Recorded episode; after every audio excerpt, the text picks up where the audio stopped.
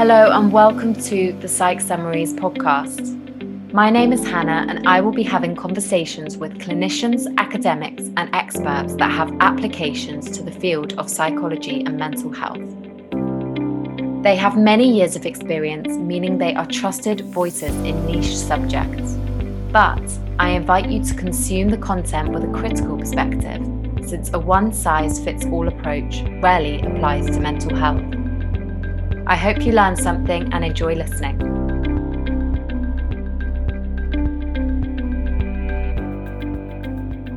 Today, I am speaking to the very special Caroline Hickman, who has spent much of her career working with young people to delve into their relationship between their mental health and the climate crisis. This is such a topical and important issue, so thank you so much, Caroline, for coming to speak to Psych Summaries today. I would love to start by you introducing yourself, telling us a little bit about your journey and your career today. Thank you, Hannah. Thanks for inviting me to this conversation. So, my name's Caroline Hickman. I'm both an academic and a psychotherapist. So, I'm going to be talking about my work specifically around children and young people and mm-hmm. climate anxiety, but I also do a lot of work in psychotherapy with adults as well. So, I'm a lecturer at the University of Bath. I teach in social work and climate psychology there. I work with a group called the Climate Psychology Alliance psychologists, psychiatrists, academics, artists, researchers. And the group's been existing for 10 years, trying to bring a psychological understanding of the climate emergency and biodiversity crisis. So we're using a psychodynamic psychoanalytic model, which includes the individual, collective, social, and the unconscious, and also the social injustice and political aspects of that have you always been an activist or has this been purely academic and professional? I lived in Egypt for a couple of years and spent my whole time un- underwater as a diving instructor.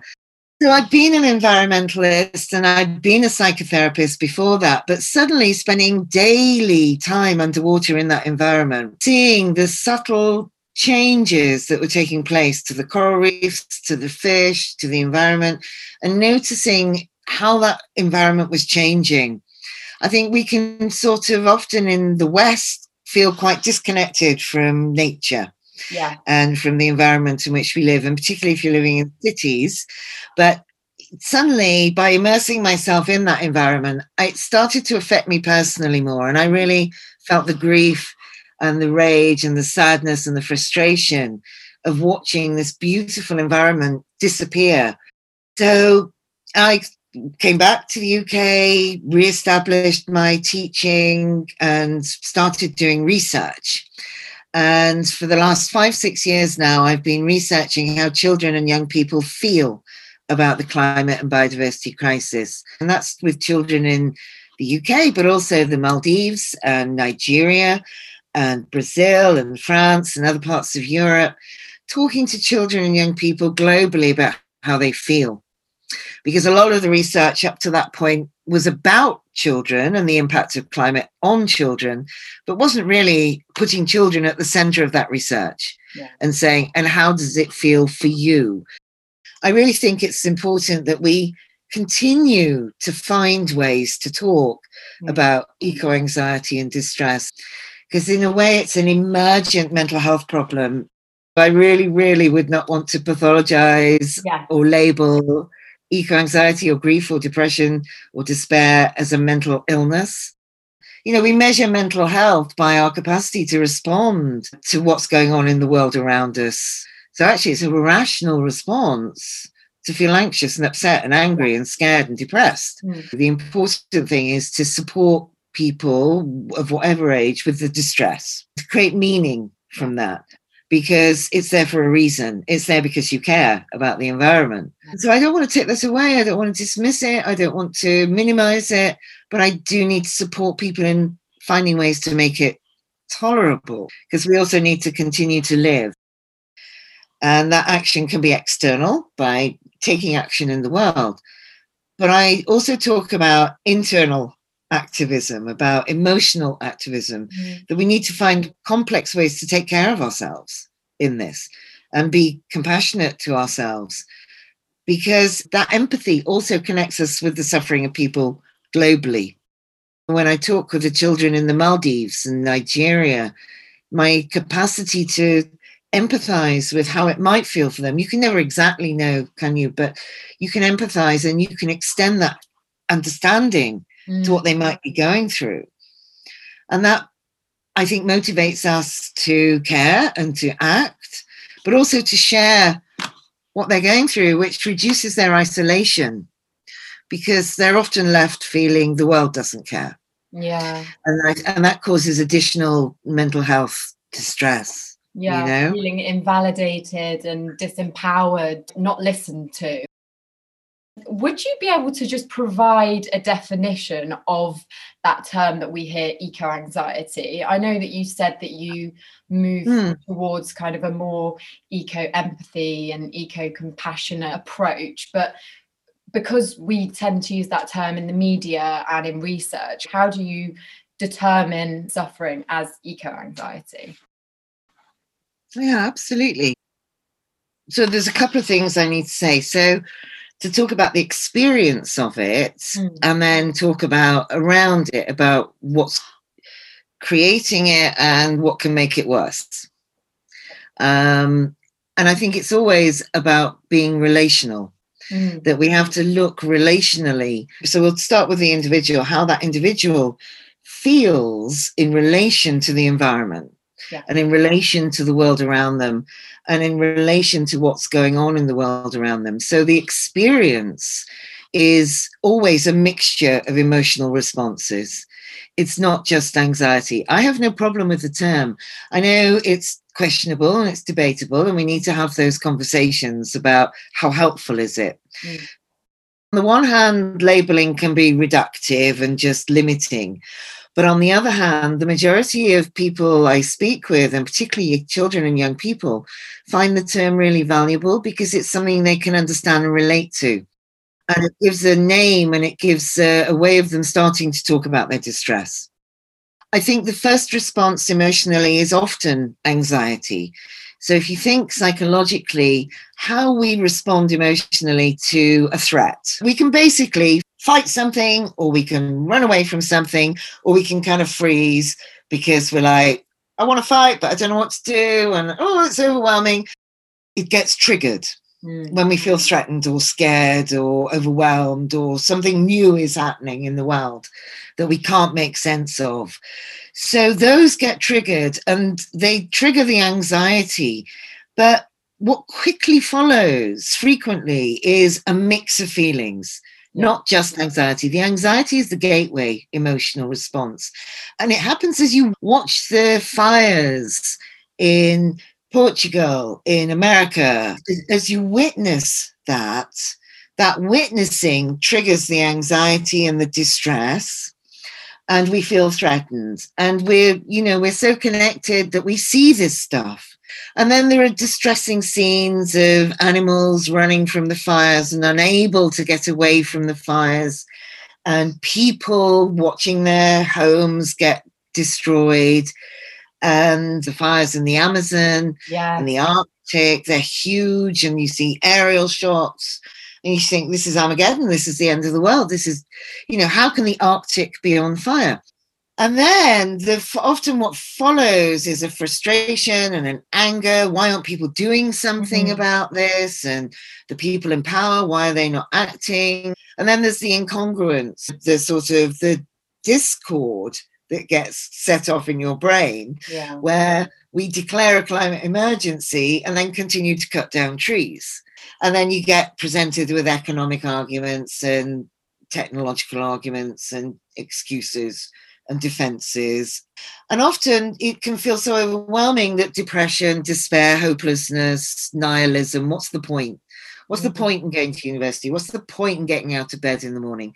And a depressive state yeah. is absolutely natural. And, you know, that mm-hmm. cycle, that wave that you go through of the anxiety and then the collapse into the depression and despair is actually really, really important. But we collectively, with the Western medical model, we don't like feeling anxiety and we don't like feeling depression. They're mm-hmm. not pleasant experiences. However, there is wisdom in them because actually that despair is really valuable in terms of accurately representing how you can feel when you're looking at the scale of this mm. and other people's failure to act. Mm. So I want to be really clear about how I'm framing and defining eco anxiety yeah. is that it's this mix of emotions, uh, but it's twofold. It is both the response we have when we look at what's going on in the world, the distress, the anxiety, yeah. the despair, and the threat. So it's directly in relation to the world. But the really important thing is equally damaging and destructive is adults' failure to act.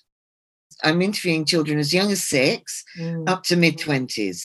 What I'm finding is there's not that much difference really? between a 24 year old's feelings and an eight year old's feelings when you're 24 you're much more able and you have the skills you have the tools yes you might really struggle but you might have yeah. a broad social circle and you are much more interdependent with your family you're able to have these conversations but when you are six you yeah. rely so heavily on support Completely. from adults and yeah. it must be frightening to feel these things well i think it is terrifying but it within that there is betrayal and abandonment. Yeah, yeah. So a lot of my work in the past for decades plus still is working with children and adults to recover from trauma. They're being traumatized in that relationship with the people around them who are supposed to care for them. Yeah. The very people who are supposed to take care of you are the people who are hurting you. And so for a child, you can't compute this. They're supposed to look after me and they're telling me they love me mm. and they're telling me that they want me to have a happy future. But the actions they're taking are the exact opposite of that. So that creates a cognitive dissonance and a distress in children. However, I've got something really interesting to say about this. I've been talking with groups of adults. So there's a group of climate scientists that I was speaking with yeah. last year. And these are all older white men hmm. in powerful positions who've been involved in this for decades. And you would think, you would happily assume that these guys have got power to change things. But what is fascinating is listening to these men. They all said the same things to me emotionally that the youth climate strikers are saying. So these men in their 60s were reflecting the feelings of 10 year olds these men felt powerless. They felt helpless. They felt anxious. They felt depressed. They felt they weren't being treated with respect. They weren't being listened to because what they've been doing is producing the research and the findings and the warnings and saying, do something, do something, mm. and ignored. So, actually, emotionally, although you've got an absolutely different demographic yeah. with these powerful older men, they feel the same often as the younger people because of that experience of powerlessness. Mm, that's so sad. I mean, not shocking, but nonetheless really upsetting for every person involved and feeling awful about this. And it actually brings me on to ask whether you have a standardized test or tools to differentiate between different levels of eco anxiety? I've tried to develop this sort of frame of saying, well, there are mild symptoms and then severe symptoms of eco anxiety and then extreme symptoms. So, at a mild level, I think we all globally have some eco anxiety. Yeah. It might yeah. be slightly under the surface, it might be slightly out of awareness. We might be a little bit unconscious of this, mm. but under the surface, it doesn't take much. You just have to watch a David Attenborough documentary or look at the news, and your anxiety appears. Yeah. Now, those things are not making you anxious. What it does is it just brings it into conscious awareness. Then, with, a, with more people, it's much more conscious, they're much more worried but they're able to kind of put it to one side and get on with their lives and enjoy watching something on television or decide that actually a walk in nature is nice. And there you think, okay, I'm recycling, I'm doing this, I'm doing that. I've moved to green electricity suppliers. I've stopped drinking cow's milk. You feel comforted by the yeah. fact you're doing something. But that group, that's fairly average. There is groups beyond that where it is infinitely more severe. The distress is extraordinary. So I'm talking with children as young as 10, 11 who feel suicidal. They feel such levels of distress and despair, and they're unable to kind of separate themselves from it. They just feel overwhelmed with the despair. Every single time they're going to come back to, and it's the adults around me who don't care. That is what really causes extraordinary levels of distress. All we ever want in the world is to feel listened to, validated, understood, yeah. and then we don't feel alone. Mm. The problem is, is when children are saying, I'm scared about the future, I'm scared about the environment, and I'm generalizing. Mm. A lot of the time, they're going to get responses from adults around them saying, Oh, you shouldn't worry so much about that. Oh, just concentrate on your schoolwork. Oh, it's okay. We'll sort it out. Because adults and parents, I'm, i want to be compassionate to them. Mm. They are hotwired to, and I'm making assumptions. You know, the parent is hotwired to reassure the child and reduce their anxiety and distress. That's what you do as a parent. Now, it's appropriate to do that. If your child says, I'm scared of these school exams, it's absolutely appropriate to say, Oh, look, don't worry too much. Let's do a revision chart. Let's, you'll be all right. You yeah. can do this to really boost the child's sense of capability and build yeah. their self esteem and reduce their anxiety. It's absolutely appropriate. The problem is, is when parents use that approach with children about the climate and the biodiversity crisis, it doesn't work mm. because the child knows that that crisis is continuing to get worse. I'm going to give you some quotes from children. I'm not only allowed to use her name, I have to use her name, otherwise, I'm in trouble. Sophia was aged eight. So when I started the research, I spoke with quite a lot of children about how do I talk to you about this without terrifying you? Mm. You know, how do we talk about scary things? And she said, adults have got to tell children the truth because if you don't tell us the truth, you're lying to us. She said, and if you're lying to us, I can't trust you. Mm. And if I can't trust you, I can't talk to you about how I feel. That just leaves me not only worrying about the climate, but now feeling like I'm being lied to. Double trouble. she, said, she said, but tell me the good stuff and then tell me the bad stuff. She said, you know, don't tell me all the bad stuff all at once. And she's quite right. And this is how we need to talk to children about mm-hmm. this. Here's some of the good stuff that's happening, and here's some of the worrying stuff that's happening. But you cannot just focus on the good stuff because if you miss out the scary stuff, if you miss out that whole half of things, mm. then you're only giving half the story. Yeah. Because the reality is, is that children are online, children know the truth. So it's not just what will the world will be like in my future, mm. but how do I continue to go to school? How do I manage to care about that and keep going on a daily basis? Yeah. What you need to do is look at the both and it's both scary in terms of mental health and there's good stuff that's happening. But it's difficult because then we feel out of control and we feel vulnerable. Human beings want certainty. Okay, yeah, it's yeah. it's a fatal flaw.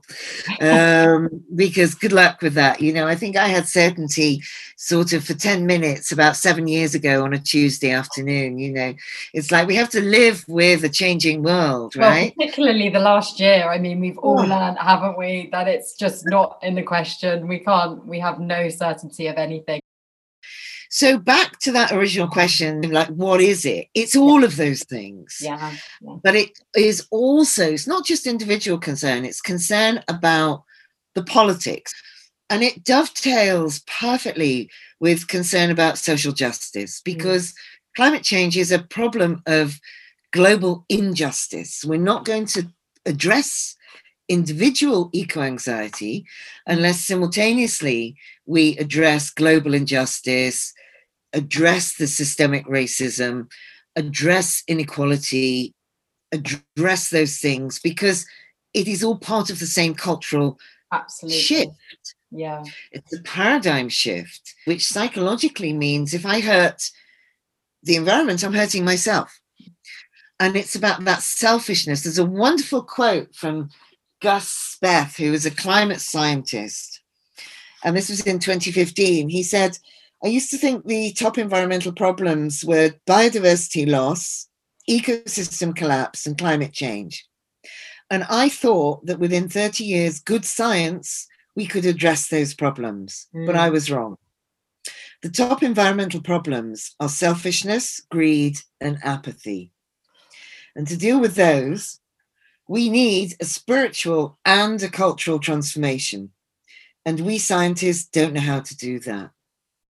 What we need is the technological solutions, mm. but also the psychological, relational, social change. I want to give you a couple of quotes from some of the children in the Maldives. This was two years ago. They said to me, uh, we were online and we saw that the people in Iceland had a funeral for a glacier. And they said, This is beautiful. It's really lovely. They said, But they said, We're going to be underwater soon. Who's going to have a funeral for us? Children in the global south, in these vulnerable countries, Nigeria, the Maldives, Vanuatu, the Marshall Islands, they know that the world is turning its back on saving those countries. Another child said to me, Humans always create what we're afraid of, and humans fear death. So we've created our own death and the apocalypse. This is 14 year olds who are clearly framing it in this way. Another child said climate change is like Thanos in the Avengers Endgame whose ideology is to kill off half the life in the universe so the other half can thrive. They said, but we're the half being killed off. That that's so sad. I mean, these are children, and this is an issue that some people don't even validate as being something that's important. And yet there are people who are struggling every day. There's somebody that feels like their life is less meaningful or important. And that is not okay for children to feel like that. Mm. So I guess what I would like to kind of end on is what can we do to build resilience? Is it about building communities of like minded people? Is it about petitioning to overhaul policies in the government? Is there a little bit of hope for people if they are feeling this way? What are some ways that you would normally support young people with when they are suffering with this?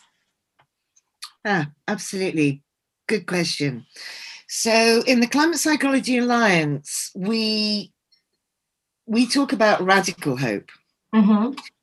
So one of the problems with hope is it can be very naive, where it's actually a fantasy of rescue that the government will save us, technology will save us. And that's where you project into the future. Someone will save me.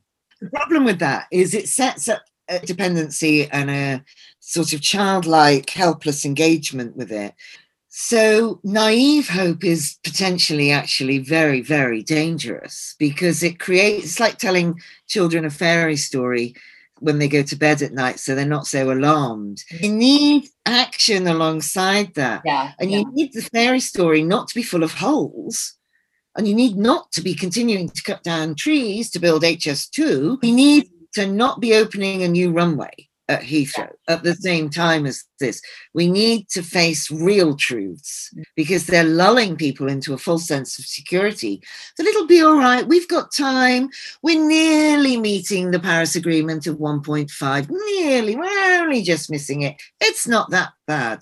1.5 was already incredibly destructive and mm. dangerous mm. Mm. for low lying Pacific nations. 1.5 was a baseline where we would have less damage to coral reefs and to people around the world. You know, 1.5 was not a good thing to get to. It's not right? enough. Yes. It's yeah. not enough. So you can, you know, that. So when we talk about hope, it's really important to cut through that narrative and get real about the reality of what reaching 1.5 is all about. So you need to balance that up with, and here's the horrible, scary reality. And people are very pejorative about this in the media. They call it kind of doom and gloomism and mm. pessimism. It's actually about standing in the middle of those two places, which is one of realism. And that's what radical hope can do. You can see, you can look, and you can say, here's the scary reality. And here's the great stuff that's being developed in wind technology and you know people coming up with innovative ways of challenging this so, your question absolutely, it is about finding community, finding groups. Do not do this on your own mm-hmm. because you feel isolated and hopeless and alone. Mm-hmm. Find your pack, find your clan. If you're surrounded by people who are in denial and dismissing and disavowing the severity of this, you may have to live with these people. They may be your family, mm. but that will cause enormous distress and despair and mm-hmm. isolation. Live with your family and love your family because they're family and find other people to love and live with and work with and can connect with who are like-minded and care like you care. Yeah. so you might have to do both mm-hmm. and that's fine.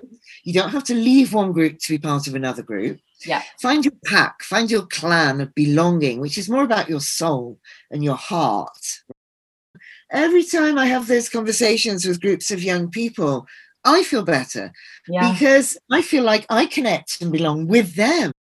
You know, paradoxically, by standing alongside them and being with them in that frustration and distress and anger, I feel better because at least I'm with them. Key to that is also grieving what we've done. Mm-hmm. But we do that in an active grief way in order to allow ourselves to move through that. But we can convert that into action.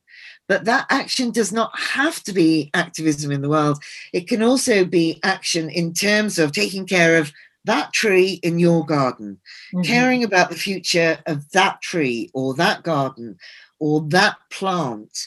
So it can be on a small scale and on a big scale, and they're both equally important. Yeah. And I wouldn't want you to kind of dismiss the small stuff because yeah. the small stuff really counts. And I'm going to finish with a cute story for you to sort of symbolize and represent that relationship between the small and the large. So there's a little boy going on a walk on a beach. It could be a little girl. We can have one of each walking down the beach one day behind their parents. Mm-hmm. And it's been a big storm. And the storm has thrown up loads of starfish and creatures from the sea, and they're on the beach and they're dying. And there's hundreds of them. Um, the little boy and the little girl are finding the ones that are still alive and picking them up and throwing them back in the water. And the parents in front are sort of frustrated because they want to get on with the walk. And the parents turn around and say, Look, there's hundreds of them. You know, why are you bothering? You can't really make a difference. And the children, the little boy and the little girl, pick up a starfish each and throw it back in the water and they say, Well, I made a difference to that one. I really love that story because it reminds me of, I think it's the Dalai Lama who says, if you think that you're too small to make a difference, try yeah. sleeping in a room with a mosquito. And yeah. it's so, I, I think it's so powerful. Starting somewhere is is great and empowering. And I just mm. hope that on a wider scale that these movements will translate into policy we need legal change. Nothing is going to shift without legal change. So that's crucial. We need education change. So we need this in our schools. Mm-hmm. We need psychological change. So that's the work that we're trying to do. We need storytellers. We need poets. We need artists. We need children. We need that wonderful mix. I have hope in that transformational collective shift. If we pull together, we have amazing creativity and capacity for innovation it sounds like the group that you belong to is doing just that. You're taking people from all disciplines and all putting yeah. thought into it. The Climate Psychology Alliance. Okay, perfect. And then they can just go and get involved in the work that you're doing. Absolutely, and we're really keen to encourage new people to join. You can get access to our training events, but we're running climate cafes for groups of people in the community and teaching them how to set up their own climate cafes wow. to really set up these conversations in the community. Mm. So really, it's really about creating these lovely networks. Okay. Um, Brilliant. so we're really keen for people to just come along and have a rummage. Perfect. Well, it has been so interesting. Thank you so much for your time today. Thank you for asking me. I really think that people are going to feel empowered, hopefully, and be able to take some tools away. So, thank you so much. Thank you. Good luck with it. Thank, Thank you. for what you're doing too. Thank you. Thanks for listening to today's episode with Caroline Hickman. I hope it was both insightful and thought provoking. And if you would like to learn more about Caroline's work with the Climate Psychology Alliance, I will add links in the information if you did enjoy this episode and want to keep up with Psych Summaries, please do give feedback and subscribe, as well as follow at Psych Summaries on Instagram. Thanks for listening. See you next time.